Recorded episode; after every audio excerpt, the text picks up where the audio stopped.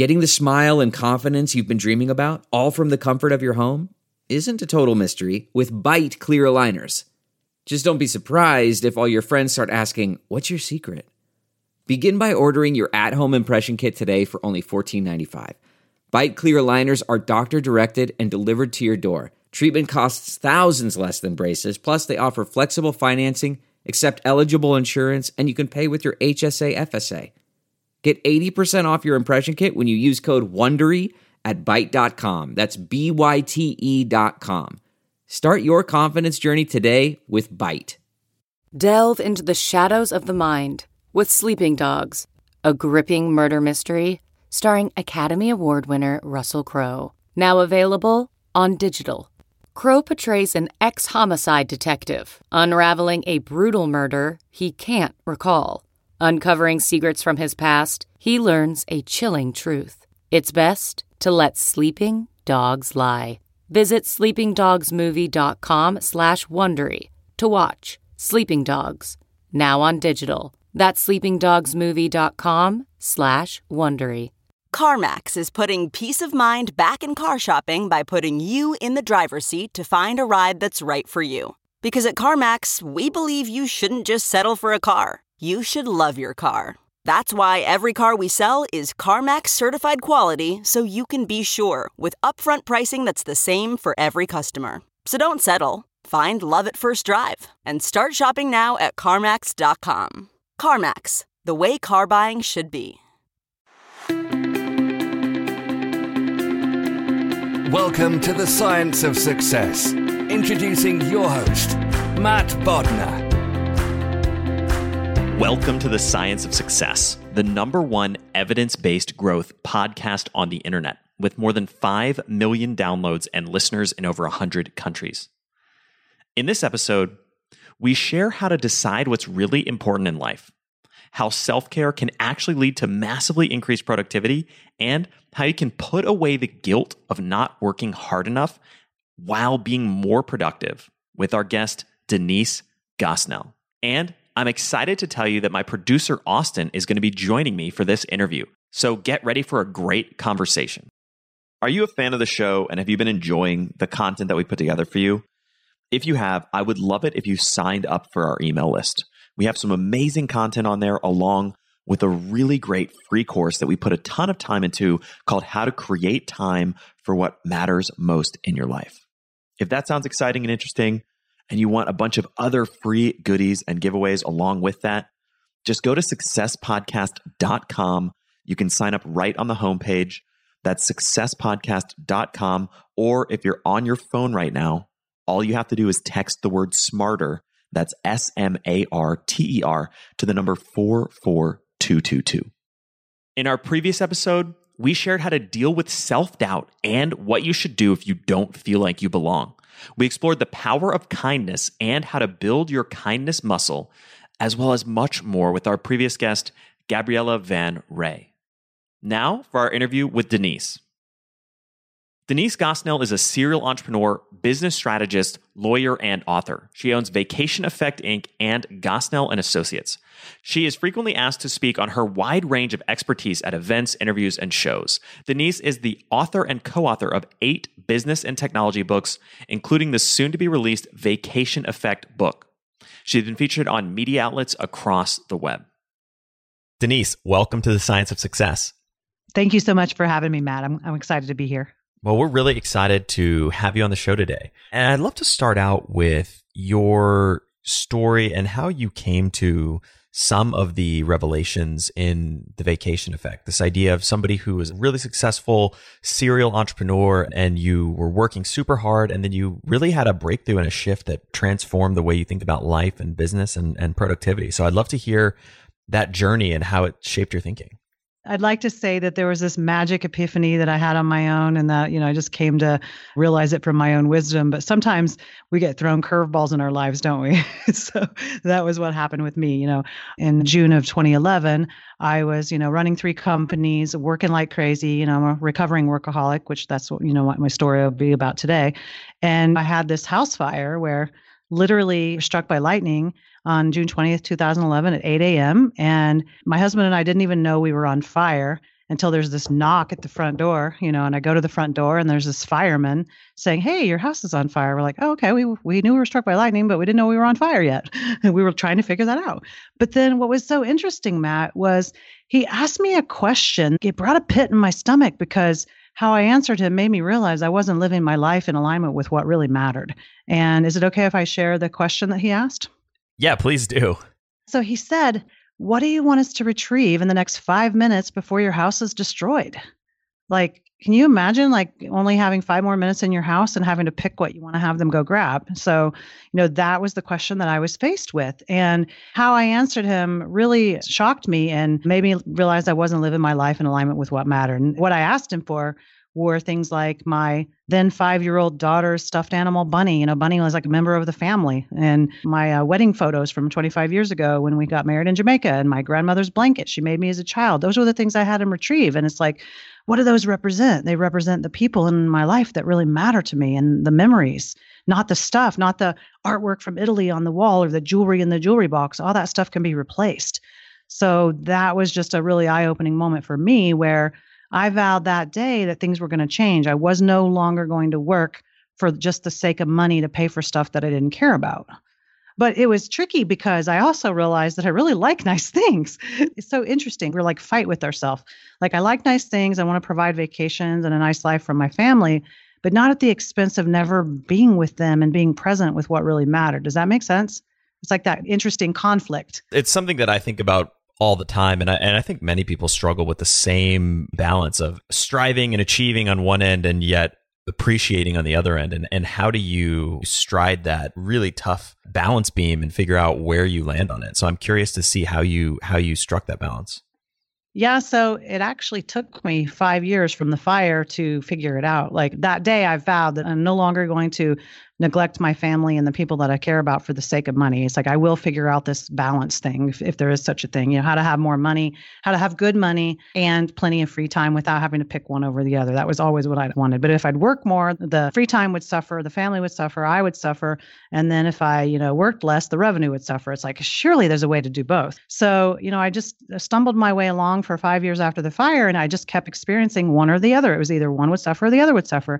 And then interestingly, I went to this meditation retreat. We were supposed to come with one question we wanted answered. And what was interesting was the question that I uh, wanted the answer to was how can I have the schedule I've always wanted without my revenue suffering? And during that meditation, it was like, you know, a God again answering my call or my higher self or whoever was talking to me, you know, the same person that gave me or being that gave me that lightning bolt, you know, trying to help give me the wake up call, just whispers in my ear or like I heard it like somebody whispering in my ear. And it was and when I asked that question, Denise, what are you waiting for? All you have to do is decide and make today what you want tomorrow to be.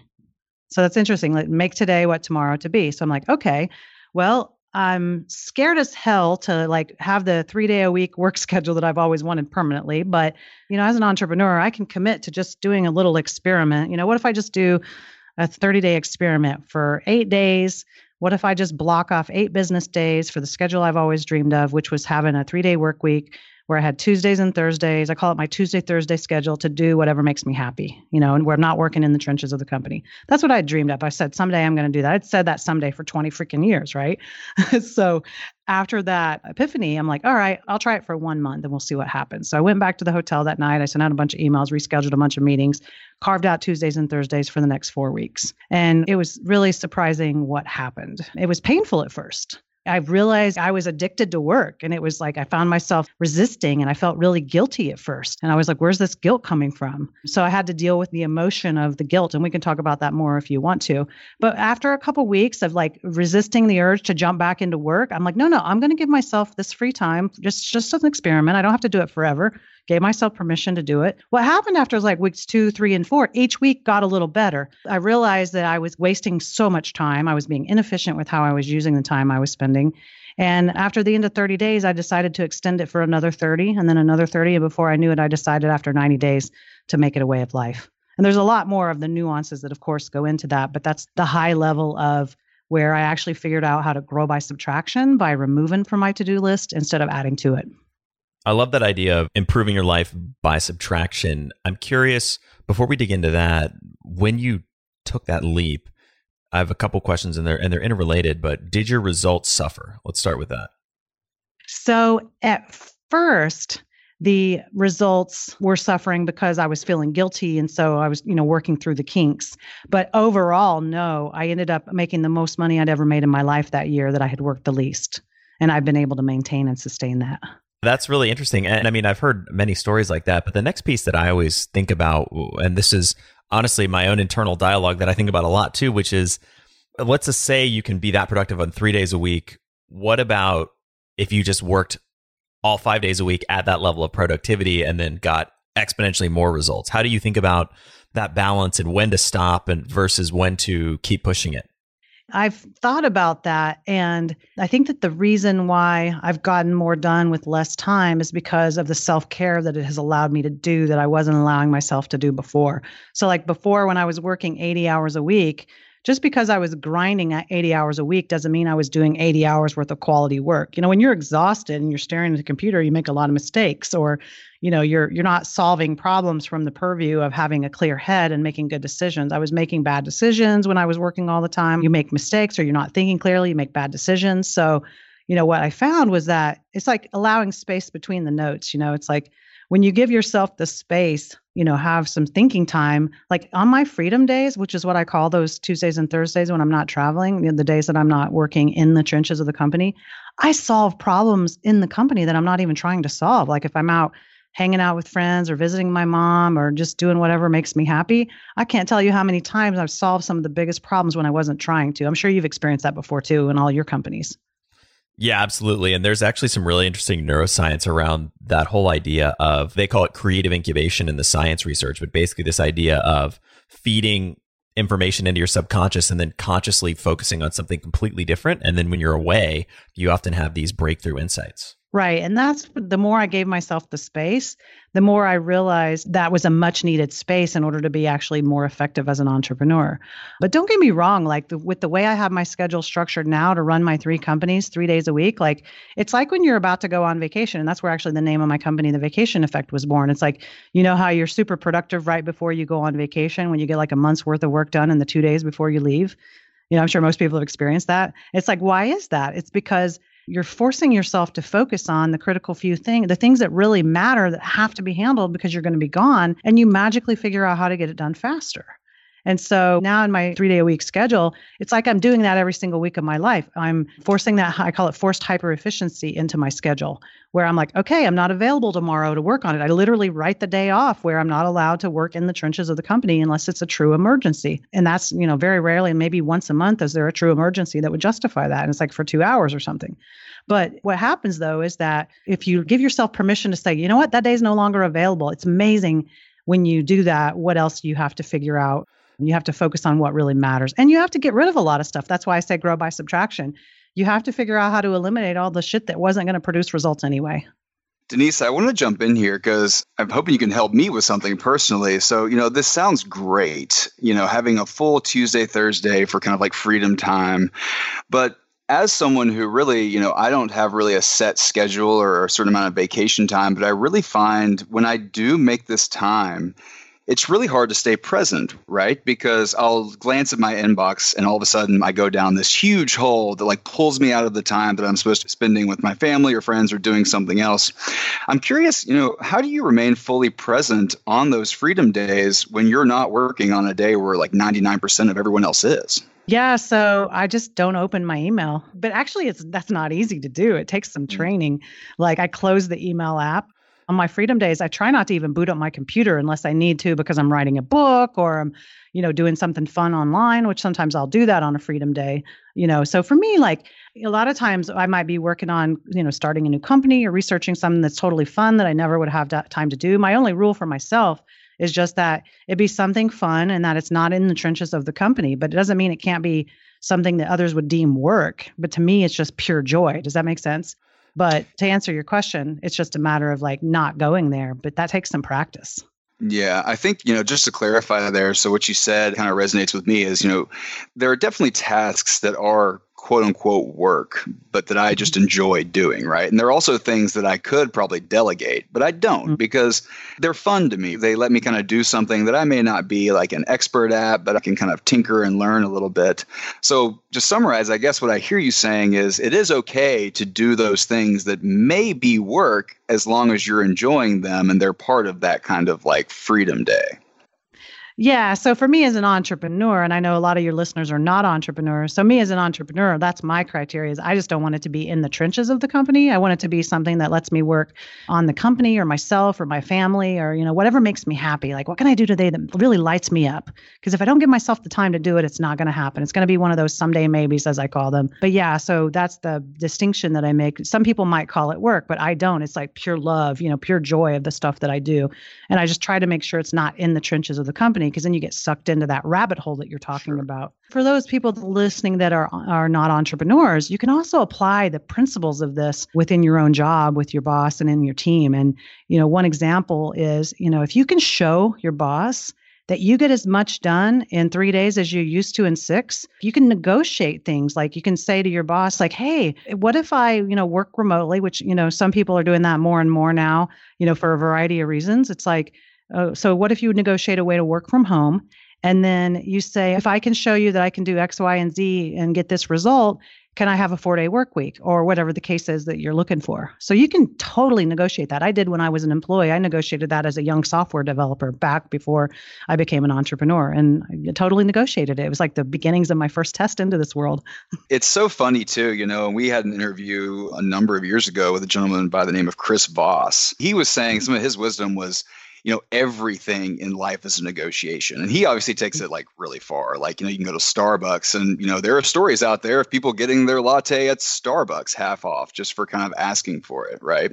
But mm-hmm. i do mm-hmm. think it's funny what you said. I mean i've experienced that as well in a past life it almost seems like i worked a fortune 50 company and it was very rigid. I mean it was like vacation time was monitored very strictly. If you weren't in the office by 8 if you were gone for lunch for more than 45 minutes if you left any time before five, it was all being watched. But there was this group of like three people there who would get in at like four in the morning, but they'd be able to leave at like one. Or they'd have this just like they wouldn't be in the office for a number of days, right? And then finally, you know, I would ask Anthony, my boss at the time, I was like, hey, you know, where's Mark? And he'd be like, well, you know, Mark's been here and he's demonstrated the fact that, you know, he can kind of work from home and get just as much done. So we don't really monitor his time. And like for me, it like blew my mind. And it was like, well, how do I get there? But the issue was then I went back to my cubicle and I would like socialize this. And I was like, do you guys know that you could do this? And everybody was like, oh, that's not true. Like, there's no way.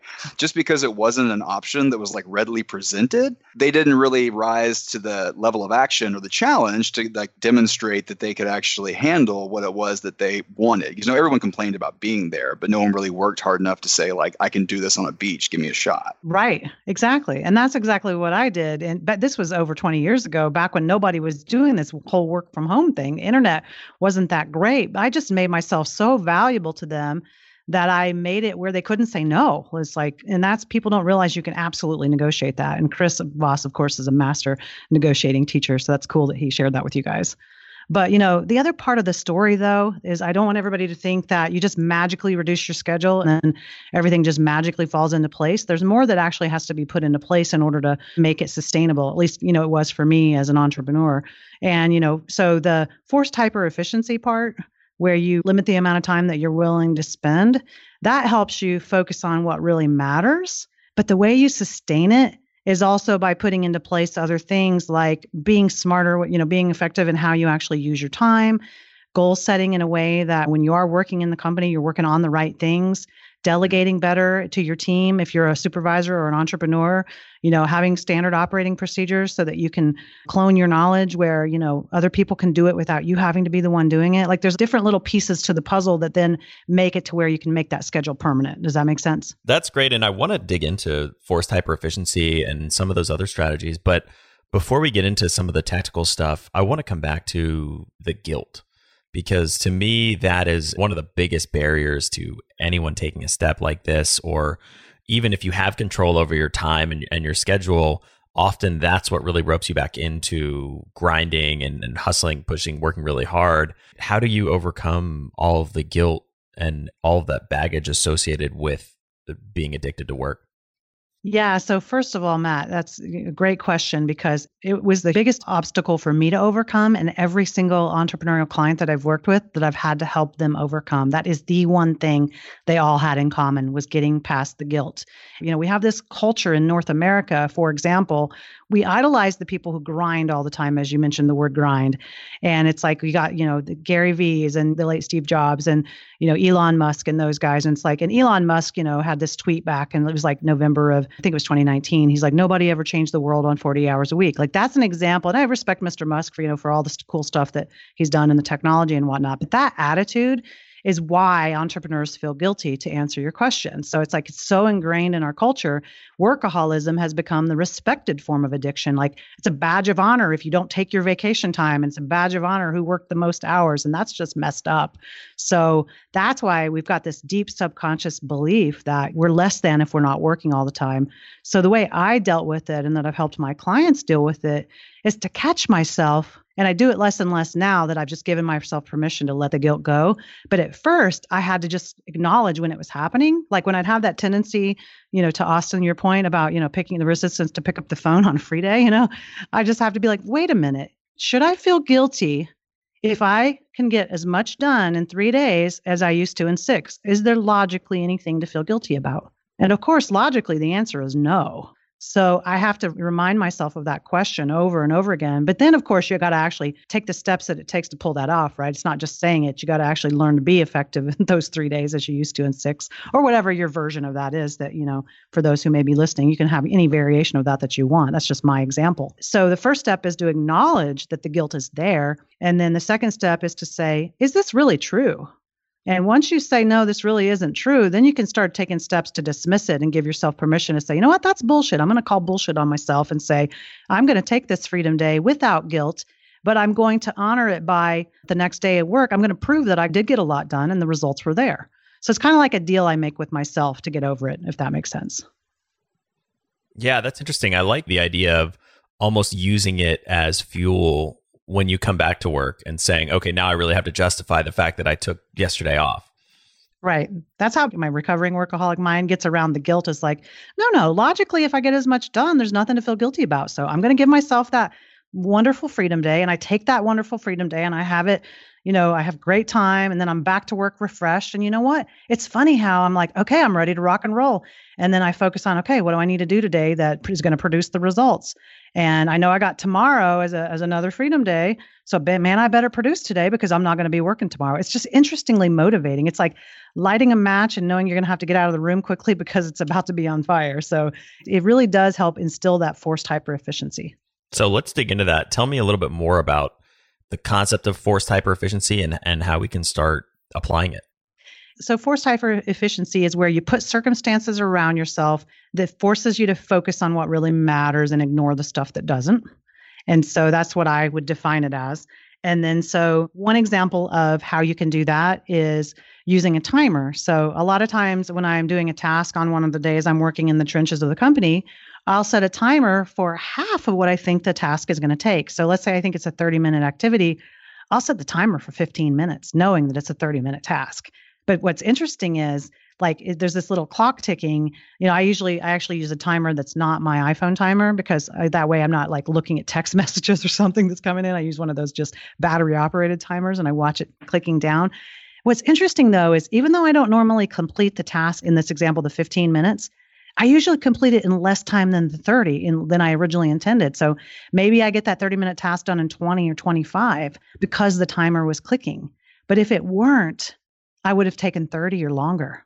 But isn't that interesting? Like, I encourage everybody listening to try this out for themselves. There's something magical going on in our brain when we set this timer there for half the amount of time we think it's going to take. It's like our brain magically figures out how to get it done faster. And even though I have to hit reset on the timer and I let it continue, when I continue it, I don't continue it for another 15. I only continue it for like three or five minutes. Does that make sense? I'm like, I'm like psyching my brain out when I'm doing this. It's a little game I play with myself. Yeah, that's a great tip. And in many ways, both really comes to the concept of Parkinson's law, which I want to explore a little bit more, but also just demonstrates that there's so much dead time, so much wasted effort so many times where we just get distracted or spend five minutes doing this or two minutes or we get up and walk around or whatever. But when you create those really powerful constraints and guidelines, you force yourself to create the results much more quickly without wasting any time. Exactly. And you're right about, you know, Parkinson's law, you know, the idea that the time that it takes you to finish a project, you know, fills to expand however long you allocated for the project. So if I give myself 30 minutes, well, guess what? It's going to take 30 minutes. But if I give myself 15, knowing it's a 30 minute task, somehow my brain magically figures out how to get it done in just a little over 15 minutes. So I can't explain why it happens. I just know that that's what happens to me. And it's like this intense focus that I think what you said, Matt, is true. We don't goof around when we know the clock is ticking. We don't get up and take the break or do whatever, we're like, okay, I'm just going to focus here for 15 minutes and knock this out. And, and I may only need three or four minutes after that to get it done. And I'm okay, great, I'm done. Now I can take that break. I give myself rewards too when I meet different milestones. I think that's important as well. To me, my reward is having the freedom days every week. It's like, all right, I'm going to be really focused and get this stuff done. And by God, I'm going to reward myself with those two freedom days. Okay, picture this. It's Friday afternoon when a thought hits you. I can spend another weekend doing the same old whatever, or I can hop into my all-new Hyundai Santa Fe and hit the road. With available H-Track all-wheel drive and three-row seating, my whole family can head deep into the wild. Conquer the weekend in the all-new Hyundai Santa Fe. Visit HyundaiUSA.com or call 562 for more details. Hyundai, there's joy in every journey. Okay, picture this. It's Friday afternoon when a thought hits you. I can spend another weekend doing the same old whatever, or I can hop into my all-new Hyundai Santa Fe and hit the road. With available H-Track all-wheel drive and three-row seating, my whole family can head deep into the wild. Conquer the weekend in the all-new Hyundai Santa Fe. Visit HyundaiUSA.com or call 562 for more details. Hyundai, there's joy in every journey. Yeah, that's great. And it's funny, I literally had an experience earlier today where I, I had a call coming up and I had just under 20 minutes to knock out a task that I thought would probably take me. I didn't actually set a timer. I didn't even think about this concept, but I wanted to knock this out because if I didn't do it then, then I would be busy the rest of the day. And it was really important task that I wanted to try to knock out before I got stuck on a series of conference calls. And I somehow, like one minute before the call started, I was hitting send on the last email to knock that out. I guess it's just a personal experience that really tied in exactly with what you're talking about. Yeah. And how did that make you feel? You're like, man, I just pulled that off. That you probably thought it was going to take you 40 minutes or an hour or something. It would have taken me an hour if I had sat down and said that I needed to do it because I would have been really overthinking it and like double checking everything. And I was just like, I got to get these emails out like bang, bang, just hit and send. And like, okay, if there's a typo or whatever, it doesn't really matter at the end of the day.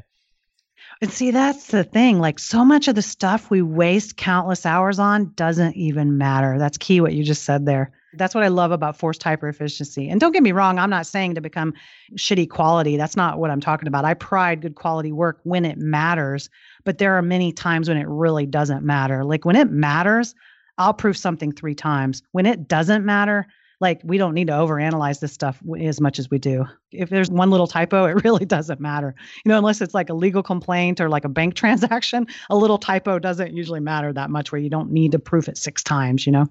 Denise, one thing I was noticing in some of the research that kind of grabbed me a little bit, and I think just based on the conversation, I've kind of gathered this, but what's a someday maybe?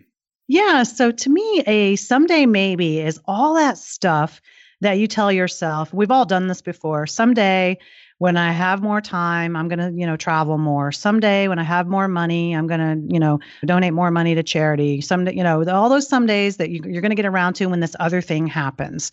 And so, you know, to me, I call those the someday maybes. It's like either give yourself permission to bring them into now because you're either going to wait till retirement when you don't have the money to do it or you're too sick or old to even do it anyway so, like, why not find a way to bring them into the now in some fashion? Even if it's not in the way you've dreamed of, there's always a way to bring some version of that thing that would make you happy. So, someday maybe it's just delayed gratification that you're delaying for no good reason. So one key thing you just touched on there that I think is really important is you said, you know, you bring these things into the present, but maybe not in the way you dreamed. So if I have this goal of something that I want to accomplish that I've been putting off, and then, you know, when I do have a little free time, I'm like, man, I need to get around to that but I know that the way that I've envisioned it, the way that I've dreamed, would involve too much work or too much time that I don't have right now to do. When you would look at pulling someday maybe into the present, how do you sit down and kind of think about different ways to approach it that might not be kind of the standard one, two, three that you had previously envisioned? Yeah, so that's a great question. So, a simple example is like, what if somebody wanted to be a master guitarist, right? You're not going to become a master guitarist overnight, but what are you going to do? You're going to learn to play the first note. So, guess what? You could book yourself an online class to learning how to pick up the guitar and play a few notes, play a basic song. So that's an example of, you know, chunking it down. And maybe your goal is to travel the world on some three month long cruise that touches every continent. Well, guess what? You know, like whatever your resources are now, let's say you could only afford to do a weekend getaway to somewhere in your own country to where you could then go see this performance of somebody talking about traveling the world where you could then plan out more what do i want those countries to look like which stops would i take like it just brings joy the act of pursuing something that you have always dreamed of even the planning of it brings you immense joy when you don't even realize mm-hmm. it I think that's so true. And I think sort of like a meta point in there is really kind of breaking things down to like bite-sized actions, right? Like you don't have mm-hmm. to be on stage with Mick Jagger shredding the guitar in a month. Taking those little steps kind of brings the joy of pursuing that long-term goal into the present.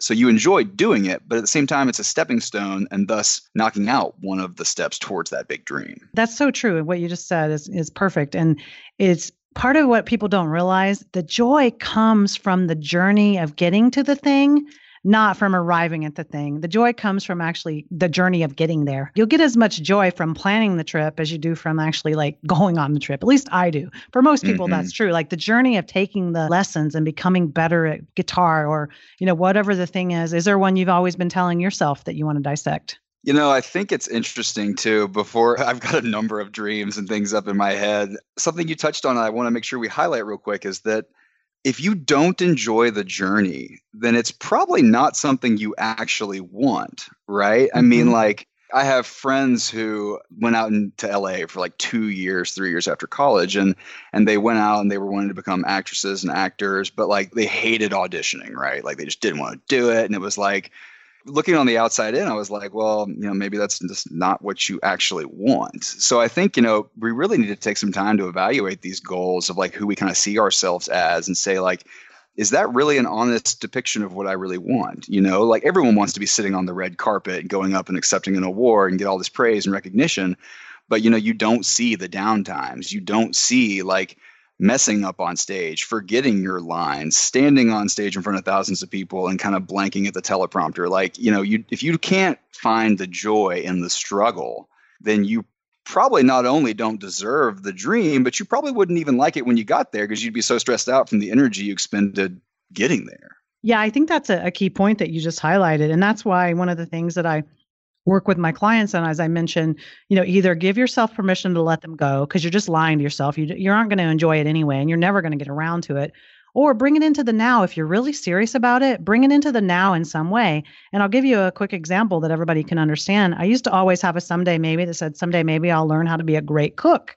You know like i can cook a basic recipe but i don't enjoy it and i've never gotten you know i just don't do it. I hire a chef or my husband will cook or we'll warm something up in the microwave or the oven. But gourmet cooking, i would always said oh, someday maybe I'll get around to that. But once I really realized it and I analyzed it to the point you were just making, I realized, you know what? I don't ever want to be a gourmet cook. If I'm really honest with myself, I like cooking for the holidays, like with my family, making cookies and, you know, like the active, that's more like the family thing and just doing it for fun. But like, I gave myself permission to mark that one off the list and say, you know what? I'm going to let it go. I no longer have that someday maybe of wanting to be a gourmet cook. I just choose to cook whenever it makes me happy. That was the, yeah. what I gave myself permission. Yeah, it's like, you know, the idea of being able to cook up this incredible, like Southern living kind of incredible spread is great. But then when you're there, you're like, man, it's hot in here. Like, I don't want right. to deal with this right now. I don't want to do these dishes. I mean, this is a lot of work. I don't want to do the grocery shopping that goes with it. Just send me the stuff. So, something else, like while we're on this train, I was in the research we were looking through. There's something that I've really, really struggled with in the past, and I'm really hoping you can kind of help me work out. Are you, are you game to maybe help me with something? Sure. Let's do it. So you talk about life purpose and power words. And this is something that I have personally struggled with a number of times is to kind of sit down and map out my life purpose. And I think kind of a, a subset of like my life purpose is core values, do's and don'ts. And all the experts we've interviewed, I mean, like I think, you know, it's come up many, many times. Like your decision making even becomes less stressful or less tiresome when you have this list of like, you know, values and purpose. And then any decision you have to make, you can say, does this align or does this conflict with my life purpose and my life values? And it's an easy answer, right? Mm-hmm. And I mm-hmm. find myself sitting down and I'm looking at a blank page and I'm like, you know, I've tried to do it in the morning, I've tried to do it at night, I've tried to do it in all manner of different moods. I find that I can do it and I can sit down and I can write it, but I have a really hard time sticking to it. And I feel as though uh, it'll be a season and I'll kind of grow out of that season, or uh, an opportunity will come up that maybe doesn't directly conflict with my values, but maybe isn't super aligned. And I'll kind of run with that. So I'm just curious, can, like, based on you know your work and your life purpose and how you came to discover what that is maybe you can help me kind of craft how I can best put together sort of like my life purpose and my mission statement. That's a great question. And I love talking about that because, you know, I'm on a mission to help people have a framework that they can use to really make that easy for them to implement in their lives. Because the big thing for me is I was always struggling with the whole life purpose thing and I researched everybody's definition of life purpose and I finally came to something that felt good to me. And some of your listeners I think will uh, really love this and and if you don't love what I have to say that's okay too. If you have a religious or other belief or you disagree with me, that's totally cool. Take the part you love and ignore the part you don't. But so I believe your life purpose, you're going to love this, it's really simple, is simply to live in joy. I believe God put us on this planet and the way that we live in joy is when we are the happiest when we're doing the things that we're best at and that we would do whether anybody paid us or not. So I'll give you an example to answer your question on how this applies to me and how it can apply to other people. So what I recommend people do in my life purpose framework is that they identify what are the top 3 things you love doing whether anybody pays you or not. And it's independent of any company. So for me, mine are I love learning new things. I love problem solving, you know, slash simplifying the complicated because those are kind of two sides of the same coin. And then I love helping others. And I do that in all three of my companies. I recommend people pick what are the three things you love doing. It doesn't have to be three. I just recommend three. It's easier to name it with the power word and to use this framework if you have just three of them. So, what I then recommend is once you identify those three things that you love doing that are agnostic to any business or job, and it's just, you know, what, what is it I love doing, whether anybody pays me or not. And then once one word, I call it a power word, that I can give that as a name so that I can just kind of remember what those three bullets are by just thinking of that one word. So for me, my power word is amplifier because what does mm. amplifier do? It's a piece of equipment that takes in a bunch of noise, which for me is like learning new things, and it does some stuff and you know to that noise and it outputs something beautiful. So to me, that's an amplifier symbolizes learning new things. You know, when it transmits the stuff and outputs something beautiful, it's simplifying and problem solving and then others are enjoying this beautiful output of it, that's helping others. So to me, that word encompasses all three of those. So now that I have my power word, I can be like, anytime I have one of my companies or I have a new opportunity or a decision I'm being asked to make, I can ask myself, does this let me be an amplifier? Does this let me problem solve, you know, simplify, help others, or learn new things? And if not, then the answer is either no, we're not going to do it as a company, or is there somebody else on the team that this is their jam that they mm-hmm. I should mm. let them take on? Does that make sense? Like that's the big picture of how I go about that. Yeah, that makes a ton of sense. And you know, amplify is such a great one. I'm sitting here trying to think of mine. I'm like, I can't, I can't one up amplify. That's pretty good. I love the piece too about how you know finding someone else that is one of their three things if it's not one of mm. yours. Because I think that that's where our ego can come into play a lot of times. Is like you know, I might be able to do something, and I might want at times I might want credit for it. I might want to sit down and figure it out. But the whole time I'm like thinking about other things I got to do. But you know, you'll soldier on because ego drives me at times to do things that maybe could be outsourced and done more efficiently, more quickly, and ultimately better. But I want to do them myself. So I think a key piece of that, among many key pieces, is if it's not one of your three things, if it doesn't allow you to be an amplifier, someone else, chances are, it does allow them to enact their power word. And it is one of their top three things, even if you mm-hmm. think it's something that you hate. And how could any human being on the planet Earth love doing this? I mm-hmm. guarantee you there's someone that loves doing it, right? Right. And then so the real question is are they on my team and do I want to let the company do it or not? And if there's somebody on my team, I'll let the company do it, right? But if not, it's like, you know what? The company just needs to say no to this. Or maybe it's a new team member we need to bring on to do this great yeah. thing. I want to kind of backtrack a little bit though. So this is pretty buttoned up, right? I mean, I, I, like this framework. I'm sitting here taking notes. It's like it's the top three things you would love to do if you're being paid or not.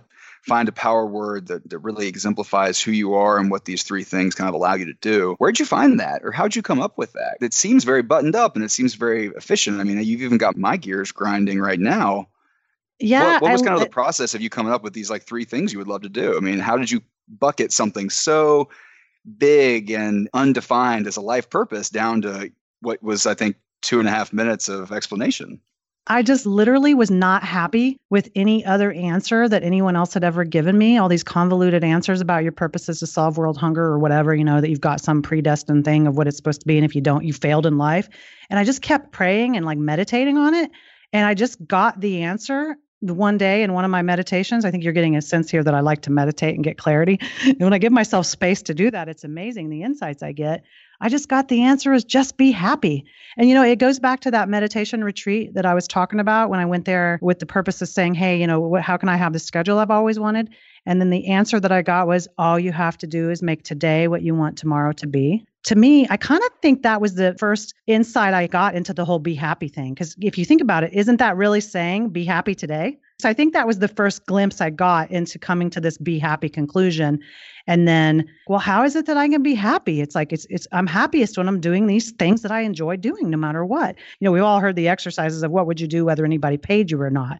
So I just kind of put that together with my idea of being happy and that, you know, what if I gave that a, a word? And there are other people, you know, that talk about you know, giving it a word that I hadn't even heard them talking about it. You know, I didn't get the idea from them, but they've also come to the same conclusion. So it's really cool that as collective consciousness, we're all like starting to come to these conclusions and have ways of articulating it. I just want to help as many people as I can with the idea. Well, it's such a great insight to the clarity that you create when you give yourself space and you step back. And you've shared that was at least the second or third example of just how you can create these really novel breakthrough insights when you actually create some space in your life. And funnily enough, I thought that was a great question as well. I literally made a note to myself to journal about this tomorrow morning because I want to ask the same question to myself and figure out are there some answers? Are there some things that would come out of that thought exercise that could be really helpful for me? And the truth is, maybe nothing comes out of that journaling exercise, or maybe something really awesome comes out of it. But taking 15 minutes or 20 minutes and journaling on it is a very low risk, high reward way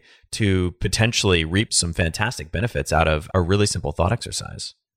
Exactly. And you might ask the question tomorrow and you might not get the answer, but your brain will still be noodling on it. Like it, will come to you at some point in the near future when you're not even trying to answer it. You might get it tomorrow too. So I don't want to say you won't, but you know what I mean? Like once we plant these questions to ourselves, we may not get the immediate answer right then. Sometimes I do, sometimes I don't. But like I'd been asking myself that meditation question forever and I never got the answer. But when I went there and like went there with the intention of I'm going to this whole three day event with the intention of solving this question, guess what? I got the answer when I gave myself the space to get it. I mean, there are questions that I've wrestled with for years and years and years and slowly iterated and found pathways and eventually had some breakthrough insights around. So it's definitely something that you may not get a total breakthrough day one, but you might.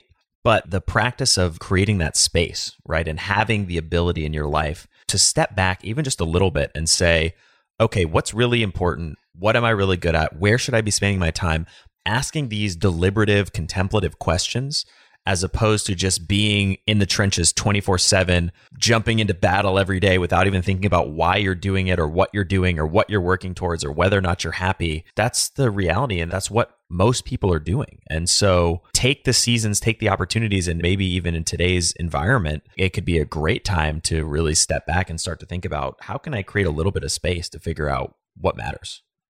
Absolutely. And it can be so life changing. And the other part of that, too, is to always, even when tough times happen, the ebbs and flows of life always happen. Another thing that t- was transformative in my life was just I've always had this uncanny way of saying, how can I make this obstacle one of the best things to ever happen to me? I did that after my house fire. The lessons I learned from it were one of the best things that ever happened to me, probably the best thing that's ever happened to me. So it's like, I also encourage everybody listening to any obstacle you have thrown your way that's big and you're like, oh my gosh, this is gut wrenching. Ask yourself and say, how can I make this the best thing that ever happened to me? And if you keep asking your subconscious that question, you'll find it even when you don't think it's there. It might not come immediately, like we were talking about with the journaling, but if you look for it, you can find that golden nugget of how to reinvent yourself or how to overcome that obstacle. And I mean, the elephant in the room, we'll go ahead and just talk about it for a second, which is as we record this and, and probably when we air this, that maybe not for the listeners in the future that are going to be digesting this, we're in the midst of the coronavirus lockdown. And one of the things I have three or four little personal projects that are just fitness goals, nutrition goals. I mean, I'm planning on emerging from this thing healthier, happier, in better shape than I've ever been in my entire life and trying to use every little edge and every opportunity I can get from the constraints that have been created by this quarantine to emerge better than I went into it. Exactly. So, like, if you keep asking yourself, how can I make this the best thing that ever happened to me? Your answers you'll keep getting is, all right, go work out right now, Matt, and go do this and go do that. And you're like, okay, I'm going to do that because you'll feel that like pull to do it. Like I felt the pull to keep making these changes because I asked myself that question. I wonder whether I had been led to go to that meditation retreat, whether I'd been led to always be doing experiments in my life, you know, whether I'd be doing all these different things if I didn't keep asking that question to myself. So I think that's a key question to implant in your psyche is how can I make this obstacle one of the greatest things to ever happen to me? Because your brain will look for the answer. Yeah, I love that question. And that's another great one that I think we could put in the repertoire for people to think about, journal about, and implement in your lives as well. Definitely. Who in your life has had the biggest impact on the way you think and like your work in general? And it's someone who's maybe outside of your current circle or network. Whose work or whose advice or whose content that you might not interact with, you know, personally has had the biggest impact on you? You know, there are people that were coming to my mind that are people that I've all personally talked with. I'm trying to think of an example of like you're t- talking about like thought leaders or people that maybe I haven't personally met. So, for instance, there's a lot of folks like, depending on what challenge I'm faced with in my research on solving that problem, I'll find an author or I'll find someone on YouTube and I'll just completely digest everything that they put out. And oftentimes it's kind of like a phase, but I'll come out of that with like three or four things that just completely change the way that I approach everything. So I guess at the heart of the question, it's kind of like who would you look up to that you maybe haven't had the chance to interact with?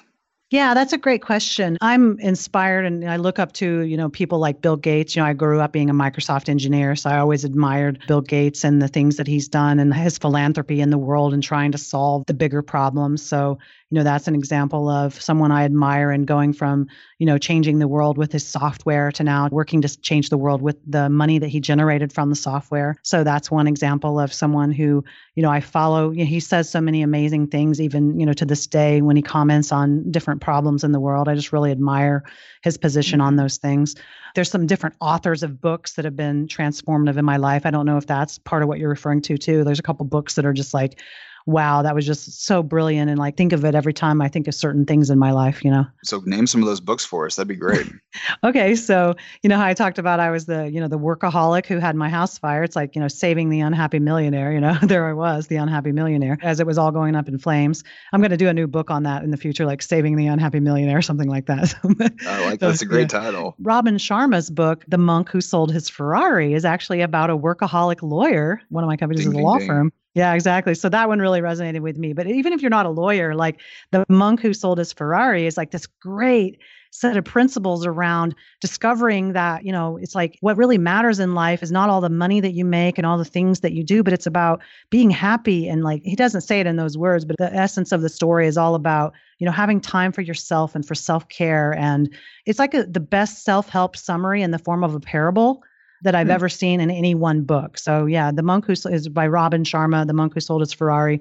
It's a brilliant story that sucks you into the story, but it's got like a great summary of all the greatest thought leaders and self-improvement things you've heard over the years, all summarized into one parable that you can remember. I just love it. It's a great story. If you buy the audio version, you'll like listen to the whole thing from start to finish because it just sucks you in.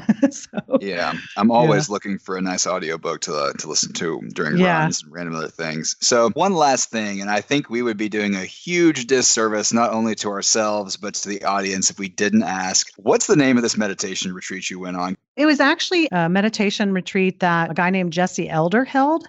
Jesse E L D E R. I think he called it Prime Light Meditation. I don't even know if he does these retreats anymore, but Jesse is just a really interesting guy that, you know, taught me how to be better at meditation. He was doing those retreats. And there was only like eight of us that were there and it was a really small group, intimate setting and he just curated a really cool environment. So so Great. thank you, Jesse. If you happen to listen to this, it was awesome. We'll throw all that stuff in the show notes for listeners who want to check that out. That book sounds really interesting as well. For listeners who want to take action and start to concretely implement something that we've talked about today, what would be one action item or action step that you would give them to begin their own journey of living a life of purpose and happiness? I would recommend that they do that life purpose exercise that we talked about of brainstorming on those three things that really bring them joy no matter what, whether they get paid or not, and trying to come up with a power word that summarizes that one word. And I actually heard the word amplifier from Jesse Elder, not at that event, but a different event of his that I went to. He made the comment, I'm an amplifier. And I'm like, oh my gosh, like that gave me goosebumps. When you hear the right word that somebody else says or that you read in a dictionary or wherever, like it may give you goosebumps, it may not, but in my case, it did. He was just talking about himself in a sentence. And I'm like, holy cow, that's really cool. You know, that was how I found my word. My original word was something else. I forget what it was, but I iterated on it for a while and it wasn't the right word. So, my advice to answer your question is do that exercise and come up with a power word 1.0 that really summarizes your life purpose and keep iterating on it until you find a power word that really lights you up. But use it in your daily life to help you make decisions on am I going to take on this for the company or for myself or not? Is it in alignment with my life purpose or somebody else's that might be on my team?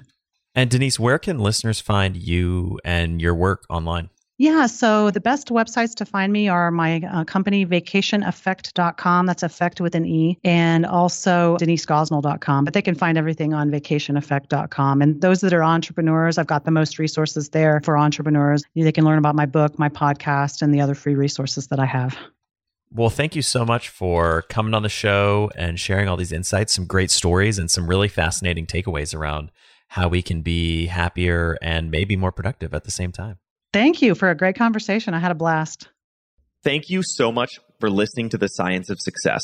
We created this show to help you, our listeners, master evidence based growth. I love hearing from listeners. If you want to reach out, share your story, or just say hi, shoot me an email.